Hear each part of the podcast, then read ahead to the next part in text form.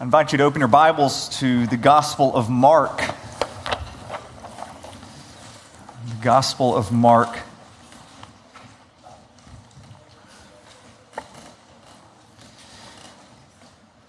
We're going to be reading through a lot of Mark, but uh, I've got to start somewhere. So, how about the beginning? Let's read verse 1, and then we'll pray together.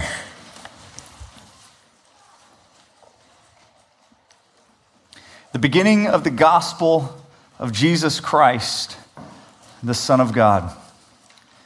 This is the word of the Lord. Let's pray. Father, we thank you for your word, and we ask that you would simply open it up to us. Not that we might just gain knowledge, but that we might hear from you, Jesus, you calling us to yourself. And through your Holy Spirit, I pray that you would um, captivate us. You would open up dull hearts and minds. I pray that my words would fall to the ground and blow away and not be remembered anymore. But Lord, may your words remain and may they change us. We pray this in the strong name of Jesus. Amen. All right, so after spending so long, a year and a half going through the Gospel of John, I thought we could do something a whole lot different, um, especially with it being the, the Sunday after Thanksgiving, knowing it would probably be a, a more small, intimate crowd. Um, we're going to just kind of walk through an entire gospel in about 40 minutes, all right? Uh, we're going to go through all of Mark together. And this really isn't going to be so much of a sermon because there's going to be some audience participation. I might get you to, uh, um, to answer a few questions I throw out there. I'm, i might, depending on uh, the mood I'm in, make you get in small groups and look at certain passages together. Basically, I'm going to throw a lot at you as we go through a gospel. Um, but what I wanted us to do is just kind of gain an understanding of how do you read a gospel? I mean, we've just done it verse by verse by verse as we've gone through John, but holistically, what do you do when you come across a gospel? This Advent season, we want to behold Jesus. That's kind of the theme of Advent. Well, how do we behold Jesus in the gospel, and particularly in the gospel of Mark? And so we're going to look at things like um, different literary clues that the author might give us, certain ways he repeats himself over and over to, to teach us certain theology about Jesus. And then what is the overarching theme of Mark that he really wants to hit home in our hearts? So I want to begin just by defining what gospel is.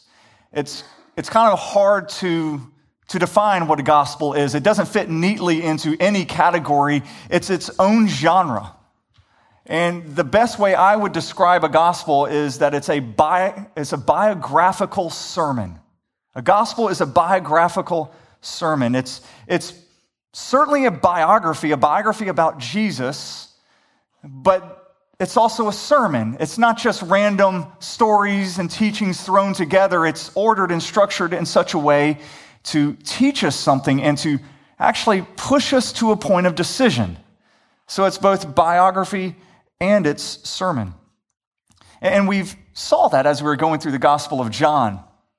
The Gospel of John ends with these words.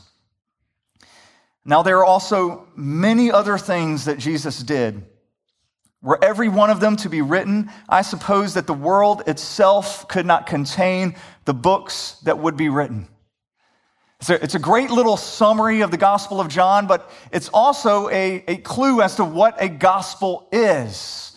And basically, John is saying, listen, there's countless stories about Jesus out there.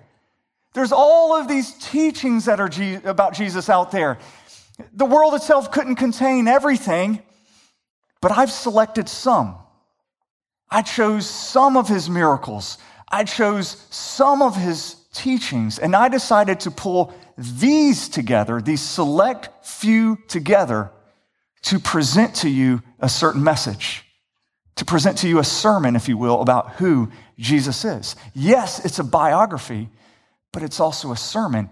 And so John, he, he selects these stories, he selects these miracles to push something on us. And for John, we got to see it was that Jesus was the unique Son of God and that we were to believe in him. All of his stories, all of his teachings are to push that truth into us. He uses different literary devices. We don't have time to go through all of those, but the main literary device that John used was the I ams. He structured his gospel with seven I am statements of Jesus. I am the bread of life. I am the light of the world. I am the resurrection and, and the life. I am the good shepherd. And through each one of these literary, this, this literary structure of these I ams, seven of them, he wants to show us that Jesus is the unique Son of God. And then to push us into a decision. And so when you're reading a gospel, you want to understand what, what the author is trying to say to you. And then ultimately, you want to hear what Jesus is trying to say to you because Jesus is speaking through these authors. He is talking to us and, and revealing himself to us. So let's look at Mark.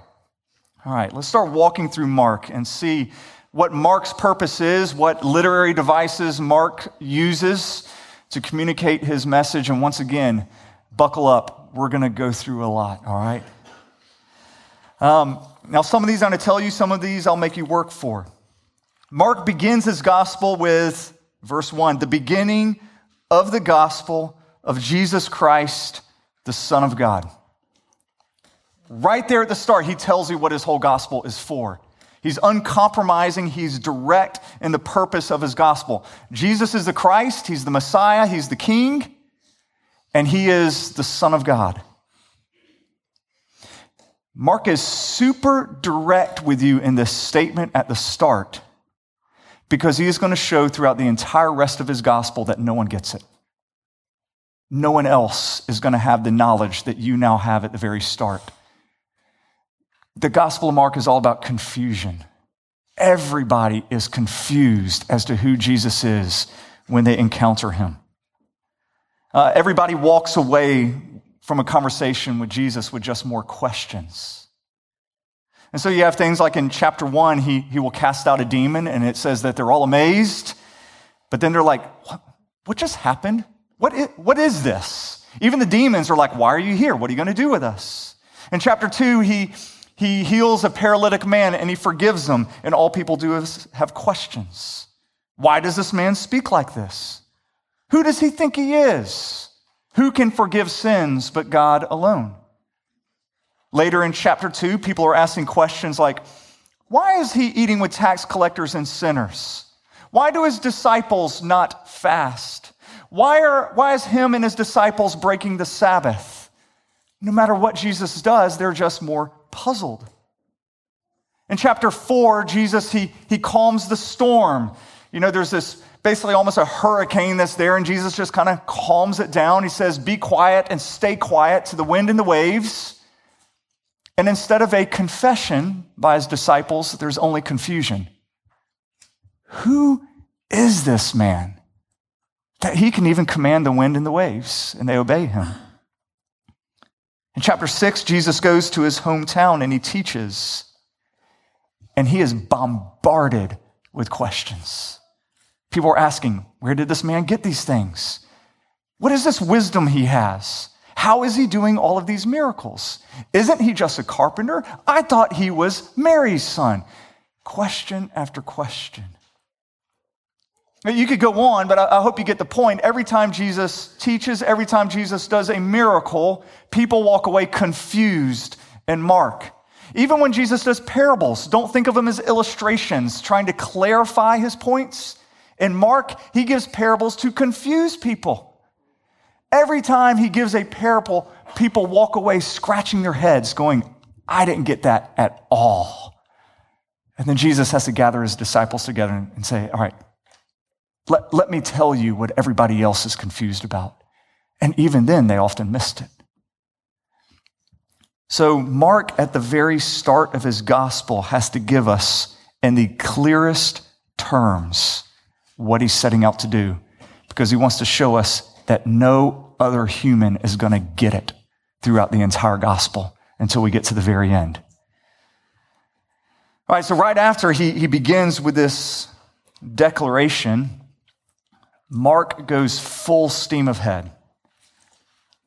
It's, it's funny that we're talking about Mark um, at the start of Advent, the Christmas season, because Mark has no birth narrative. He's not interested in Jesus' origins. He doesn't start there. Jesus starts fully grown. So, uh, so no one reads from Mark to start an Advent series except for us.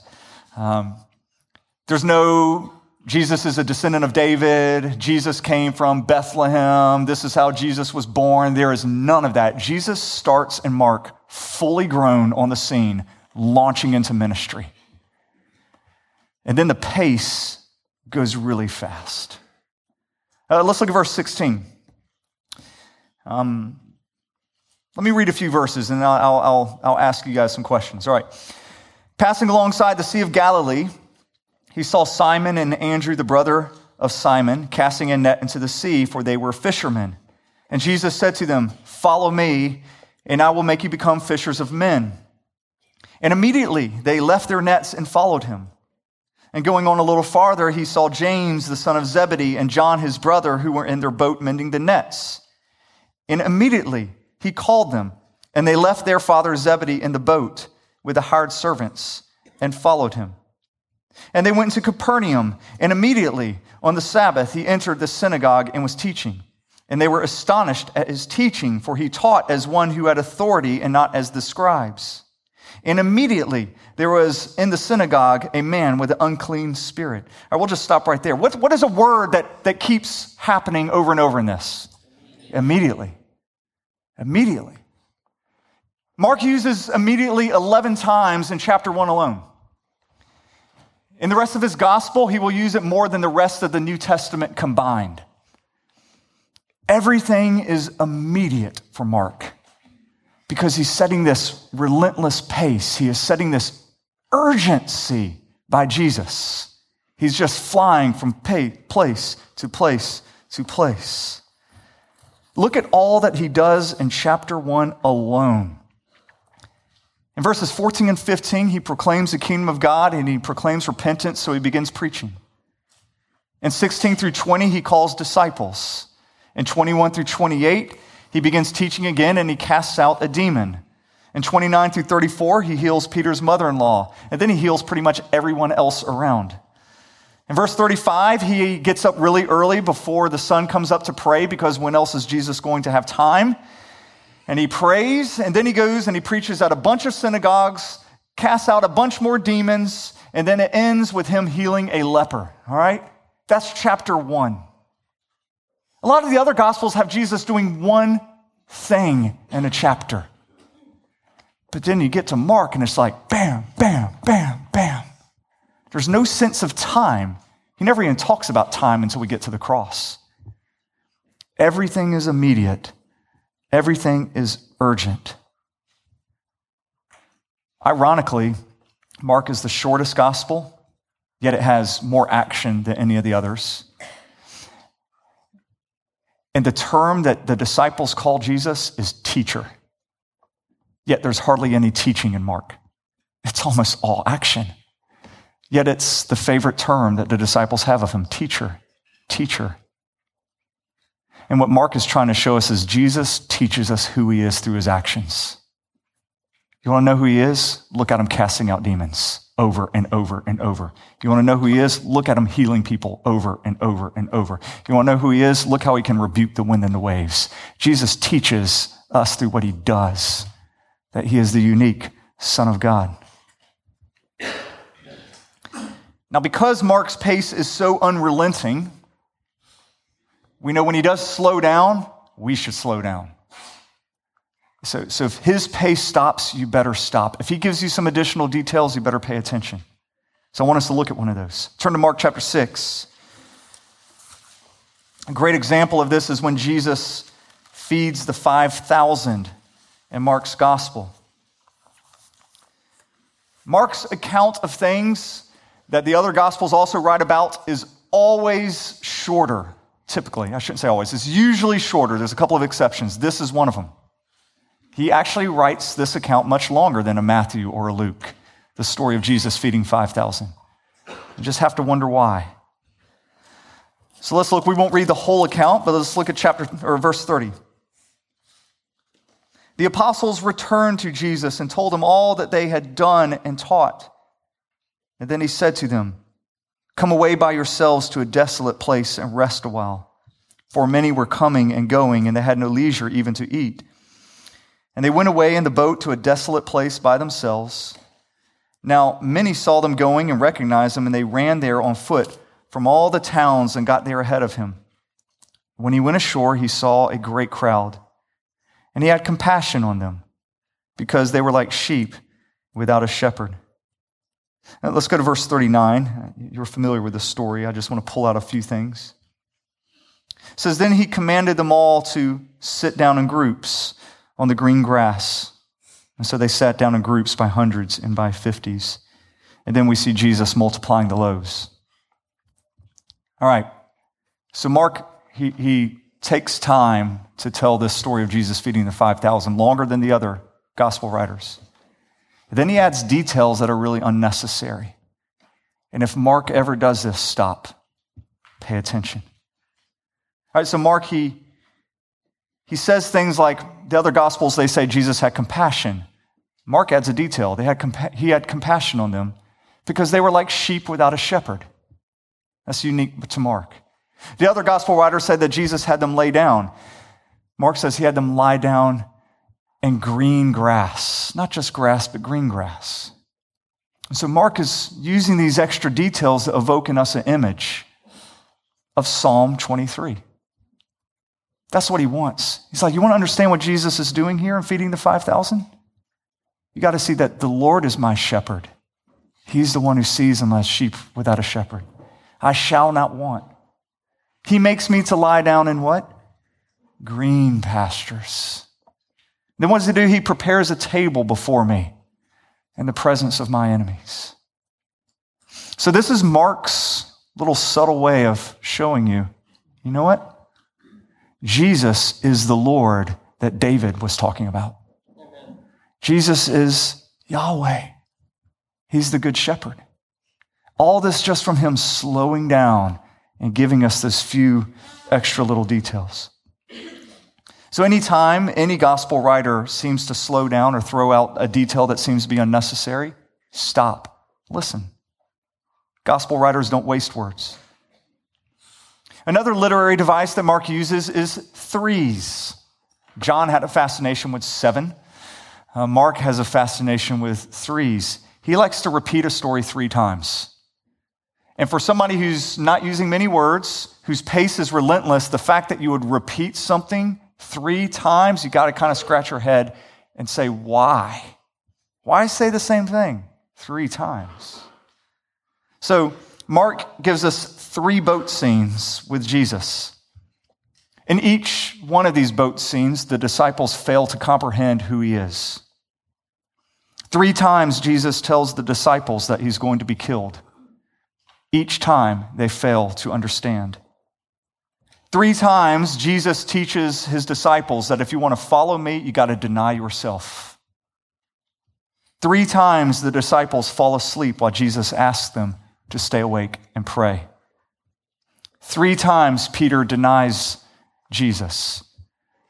And that action there is set in a course of three acts that were done to hurt Jesus Judas's betrayal, Peter's denial, the apostles' abandonment of him.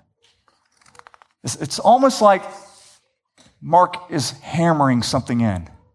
And these threes, these blows of like, hear this, get this, pound this in you. So, so what do you think of, of those right there? What do you think Mark is pounding into us right there? Anybody? Those stories. Suffering. Suffering's in there. And the, I would say the disciples' inability to comprehend it. Every one of those stories, every one of these threes has the disciples' failure. It has man's failure. We don't just kind of fail, we massively fail. And if you don't get it, Mark's going to pound it in you. We don't just kind of not comprehend who Jesus is, we have no comprehension of who he is. Pounds that in, pounds that in. Because he wants the big reveal at the end of how do we actually come to understand really who Jesus is. It's not going to be through all these miracles. It's not going to be through all these teachings. Even the disciples had that and they failed repeatedly. Another literary device that Mark uses, um, I, I, love these are fun to me. I hope they're fun to you. He, he, likes, he likes putting two stories side by side. Each one of them shed light on the other. So he pairs up stories. They're not to be read individually, they have to be, they have, to be read as a unit. Turn to Mark chapter 8, verse 22. I'll make you work for this one. All right.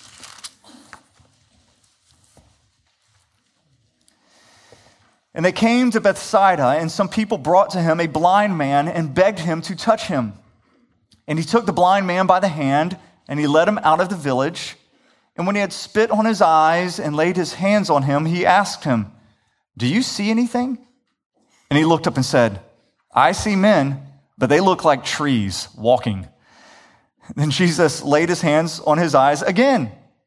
And he opened his eyes, and his sight was restored, and he saw everything clearly. And he sent him home, saying, Do not even enter the village. And Jesus went on with his disciples to the village of Caesarea Philippi. And on the way, he asked his disciples, Who do people say that I am? And they told him, John the Baptist. Others say Elijah. And others, one of the prophets. And he asked them, But who do you say that I am? Peter answered him, You are the Christ and he strictly charged them to tell no one about him. We'll stop right there. What a strange story that Mark includes. He's the only one who includes this story. Uh, and there's a lot of bizarre elements to it. All right, so everything else in Mark, he's healed people immediately. Immediately. But he comes to this blind man, and what does he do? He doesn't heal him immediately. Actually, he takes him kind of by the hand and he goes, Let's get out of here. Let's get alone. And he takes the guy outside of the village. Strange detail number one. Why doesn't he heal him immediately? And then he heals the guy, sort of. It's like the healing didn't take. It's like, okay, let me restore your sight. And he's like, well, you know, it kind of worked. It's better than it was, better than it was, but um, people kind of look like trees to me walking around. And Jesus is like, huh, okay, heals him again, and this time he sees clearly. All right, for one, nobody making up that Jesus is the Son of God is going to include that story, all right? Because it seems to look like Jesus failed. He messed up. Why does Mark put it in there? That it took multiple things. Jesus didn't heal immediately, he took him out. Jesus, he wasn't healed perfectly the first time. It wasn't until that second time he finally got it. Well, then we have the story right after it with Peter. Jesus goes, Who do people say that I am? Oh, you're the prophet, uh, Elijah, John the Baptist. I'm like, Well, no, you're blind. They're blind. Who do you say I am, Peter? Insight. You're the Christ. He has this, this moment where he sees things clearly, sort of. He doesn't quite get it. Anybody know how Mark's account is different than Matthew's account of this? In Matthew's account, Peter says, Thou art the Christ, the Son of the living God. It's like, it's not there in Mark's account. And Mark, he just says, Thou art the Christ. You are the Christ. Now, I'm sure he said, You are the Son of God, but Mark chooses not to include that. Why? Because he knows Peter didn't get it. Peter didn't really understand it. And we know this because right after this, Jesus actually calls Peter Satan. like, get behind me, Satan. You don't know who I am at all. So there's this momentary flash of insight, sort of, not really. Then later he's going to come and understand it more in full. These stories are to be read right by one another. So, what is Mark teaching us? Hey, it's great if we can have a road to Damascus kind of Paul experience in which blinders just come off. But you know what? A lot of times when the Lord is revealing himself to us, it's in stages. He leads us away, He gives us some insight, He begins working on our hearts, and then eventually we come to know Him. But it's all His work and His grace that He does this. So that's another literary device that Mark uses. It's kind of fun reading these stories side by side. Now, for my, my most fun literary device out there. I'm going to break you up into groups for this. Uh, it's called a Markian sandwich. All right, a Markian sandwich. And this is when Mark, he, he puts two stories right by each other, uh, but he actually puts three. He, he, he begins a story, he moves to another story, and then he goes back to that first story. So that, that first story is the bread. All right, it fits this A, B, A pattern. That's the bread. In the middle of those pieces of bread is the jam, all right? We're just gonna call it that's that's the jam, that's the stuff right there. The bread sheds light on the jam, and the jam spreads light, sheds light on the bread.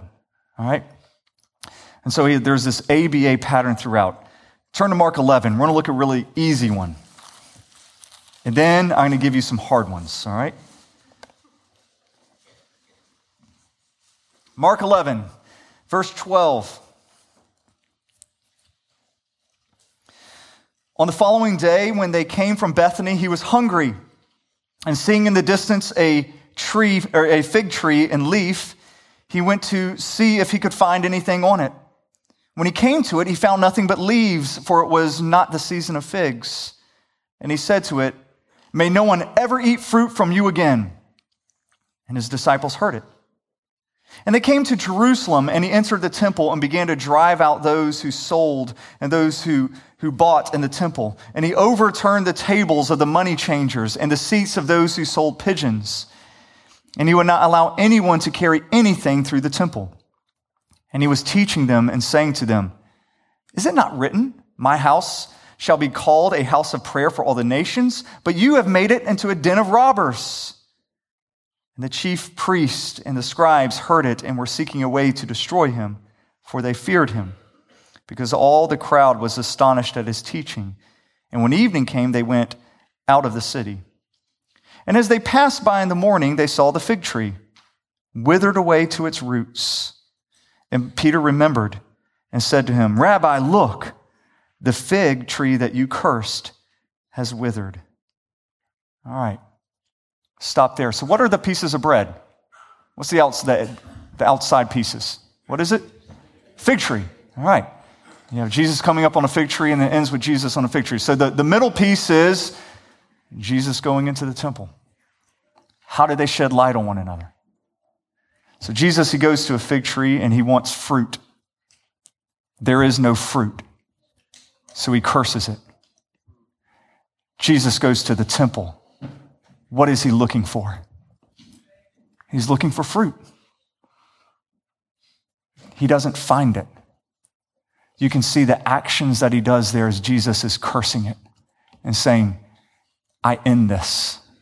No one will eat fruit from here again. And then Jesus goes back and he sees, they all see that fig tree. Look, what you cursed is withered. And he's like, that's right. The stories shed light on one another. You have to understand the middle to understand the pieces of bread, and you have to understand the pieces of bread to understand the middle. The Gospel of Mark is full of these. Absolutely full of these. So what we're going to do is, all right, this group here, all right, we're dividing kind of the middle, unless I divide, you know, mar- married couples. I don't want to do that. So you guys over here, this is what I want you to do. You're going to read through this text, and what I want you to do is identify the bread, identify the jam, and then come up with what you think it means. Here's your text Mark 3, verses 19 through 35. This, this group over here, I'm, I'm, it's going, going all the way up to the balcony as well, all right? We'll just do two of them. Uh, Mark 6, verses 7 through 30. Read through it, quickly identify, and then we're going to walk through this together, all right? All right. So Mark 3, somebody tell me what was what's the the bread? What's the bread that's there? The outside piece. This, there's there's Jesus' family, his earthly family is right there. So the story is this there's Jesus' family, and uh, they go to seize Jesus, for they were thinking Jesus is out of his mind. And then it switches to what? This, this story, the jam, which is about, okay, well, he's crazy, you know, he's, he's casting out demons because he's empowered by Satan himself. And then Jesus says, no, a house divided cannot stand. Um, but no, you first go in and you bind the strong man and and then, then you could plunder him, and that's what he says he is doing. And then he says, I, I tell you this, all sins will be forgiven the children of men, but whoever but whatever blasphemies they, whoever blasphemes against the Holy Spirit never has forgiveness, but is guilty of eternal sin. Then what does it go back to? It goes back to Jesus' family. Jesus' earthly family, and it says that they're calling him to come outside. Come outside, come. And he goes, Who's my family? Not you guys, it's those who obey God. The sandwich is, the bread is this Jesus' earthly family doesn't believe, disbelief. They want to stop him. Jesus talks about blasphemy against the Holy Spirit. Those who blaspheme against the Holy Spirit will not be forgiven. Goes back to his parents or to his family. Unbelief. And what Jesus is saying here, it's, it's pretty direct how Mark puts this, but hey, family, you're really close to blaspheming against the Holy Spirit. Mary, brothers, you're this close because of your unbelief, not just unbelief, but you're actually attributing my works to saying I'm crazy. That's very close to attributing, attributing my works to Satan. You're so close. It's a powerful thing, the way Mark sets it up. So much so that when Matthew records it, he decides to drop one of them. It's like, ah, it's like, wow, can we say this about Jesus' family so directly? And he softens it a little. But Mark puts it out there for us. Nobody has a special privilege to Jesus. Everybody must come and believe. All right, so what was the other? There was, uh, how'd y'all do Mark 6? All right, so what's the bread? Jesus sends his disciples out. Uh, so that's the first piece of bread, all right? And the second is Jesus' disciples return. In between, what is the story?